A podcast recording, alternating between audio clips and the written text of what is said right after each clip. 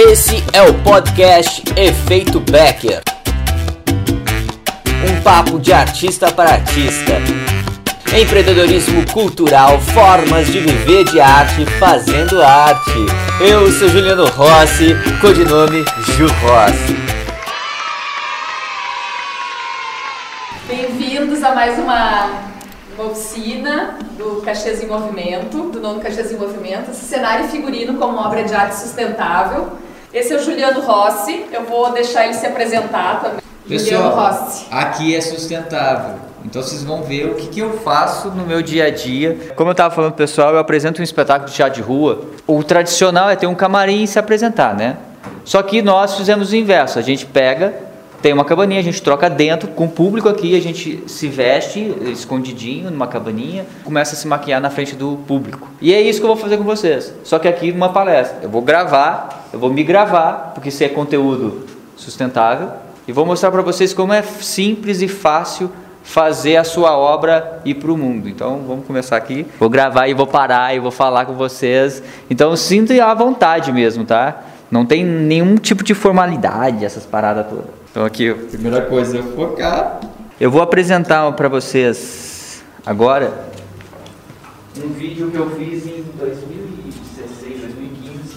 Tudo que eu faço eu registro. Então desde que eu me conheço eu sempre registro tudo que eu faço. E isso é muito interessante porque quando a gente pensa numa obra sustentável, a gente vê que para ela ser sustentável a gente precisa distribuir ela para o mundo.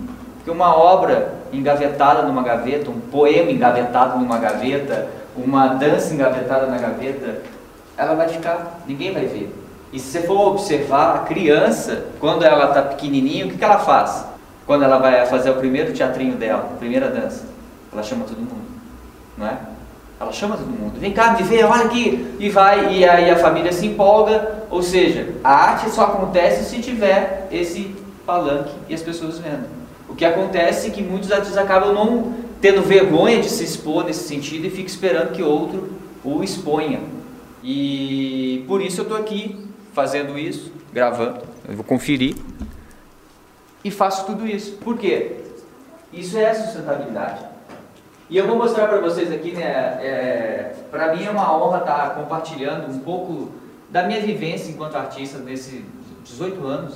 Eu comecei teatro mesmo em dois mil, então é uma carreira bem, não é tão longa, mas o fato de ter atravessado três estados para estar aqui, eu sou lá do sul de Minas, atravessei três estados para vir estudar teatro aqui.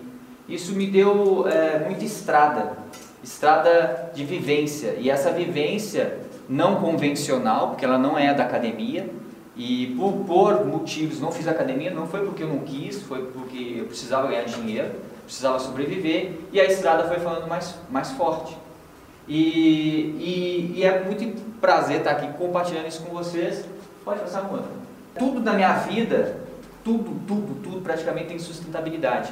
Quando eu comecei a pensar no tema e comecei a desenvolver a Mulher Colores, que é aquela louca que vocês viram lá dos meus desenhos, e aí surgiu a estampa das Mulher Colores, o design, o figurino da, do Contos de Falta, que... que bebe da, da, das obras da Mulher Colores, eu comecei a ver que pô, tudo que eu faço é sustentável. Isso é sustentável.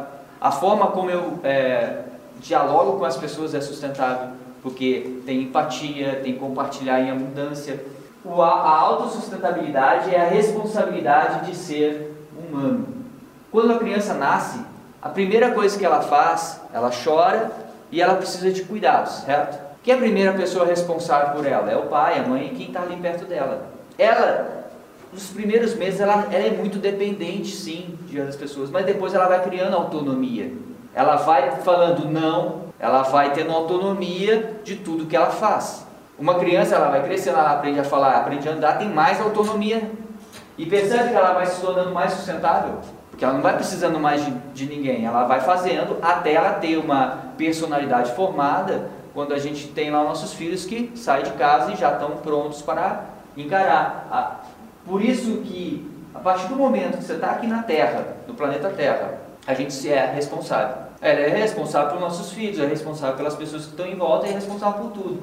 Por isso a sustentabilidade para mim, pode passar uma coisa, ela, ela bebe disso. E quando eu penso em arte, o que, que é a obra? A obra autossustentável. A obra são os valores, são os valores que eu adquiro na minha vida, são os valores que, positivos e negativos, porque a gente é uma paleta de preconceitos, a gente tem racismo, a gente tem todas essas paletas que a gente fica, ah, eu não sou, ah, eu não sou, sabe os, os, esses termos rotulados que a gente carrega e diz, não, eu não sou preconceituoso, todos nós somos, só que em determinado momento na nossa vida isso aflora.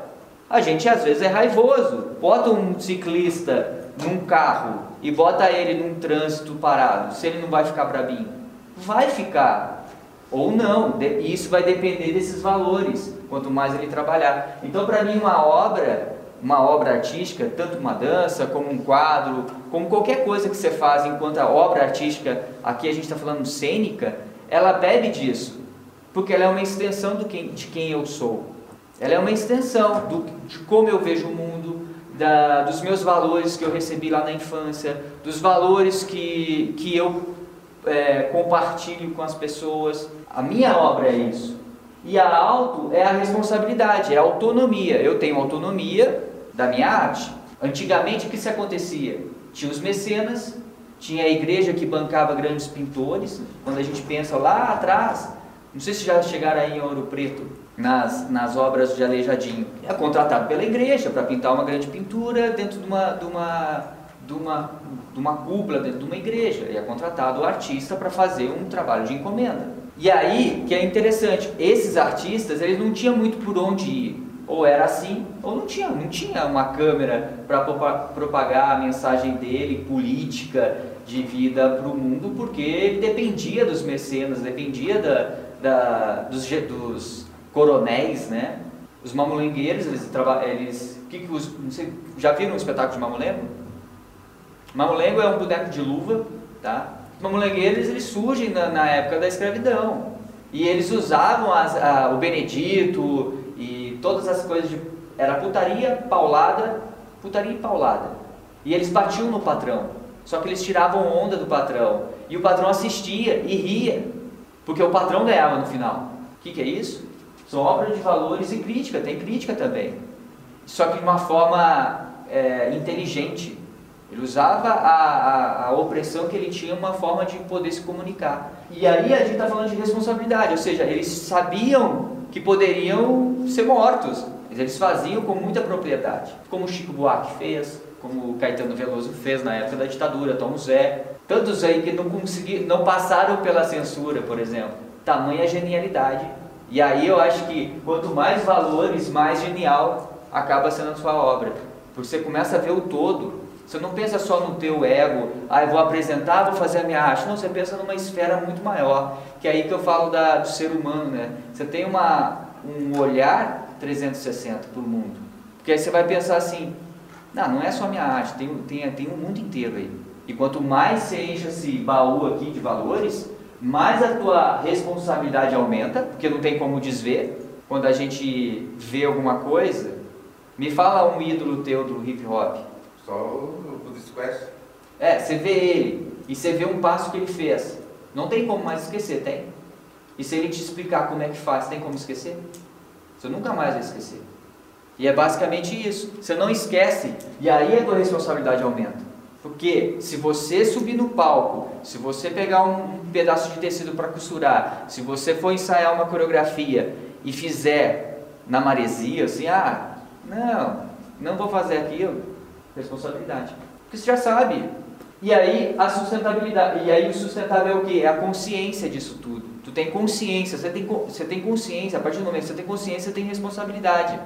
É, o que a gente está vivendo no país não é à toa, porque a gente não tem base de educação, as informações são todas erradas, a gente não tem educação digital, então fica complicado, fica bem complicado, e a gente vive numa, num dogma cristão que te, te isenta da responsabilidade, e a gente também tem uma camada de mercado cultural que te isenta.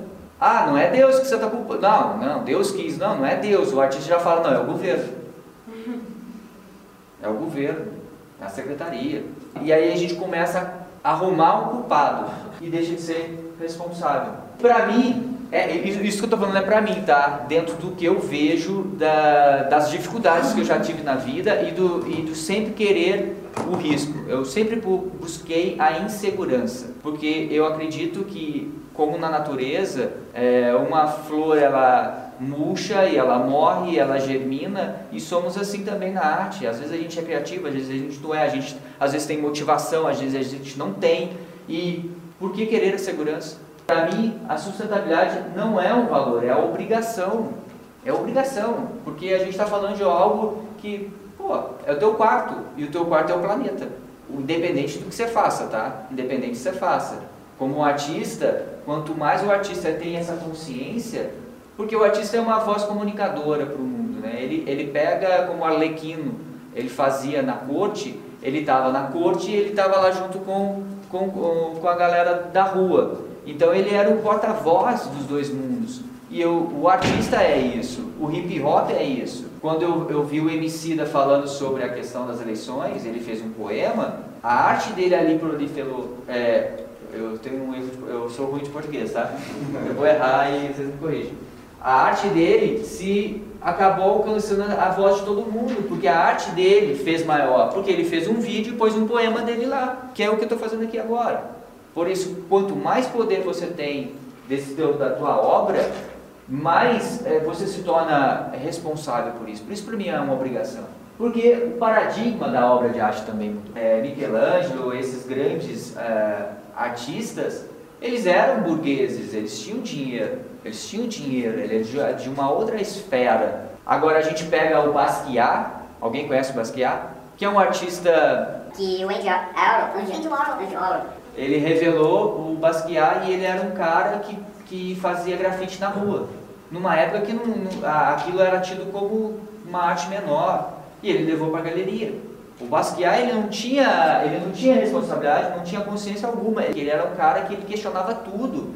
E é belo isso, mas não tinha estrutura. Como a gente vê muitos artistas acabando que não tem estrutura, não tem os valores, sabe os valores? E aí esses valores que vão ser fundamentais para te levar num outro patamar. Ele foi a porta de entrada para o grafite, para o mundo. Ó, aqui também é obra de arte.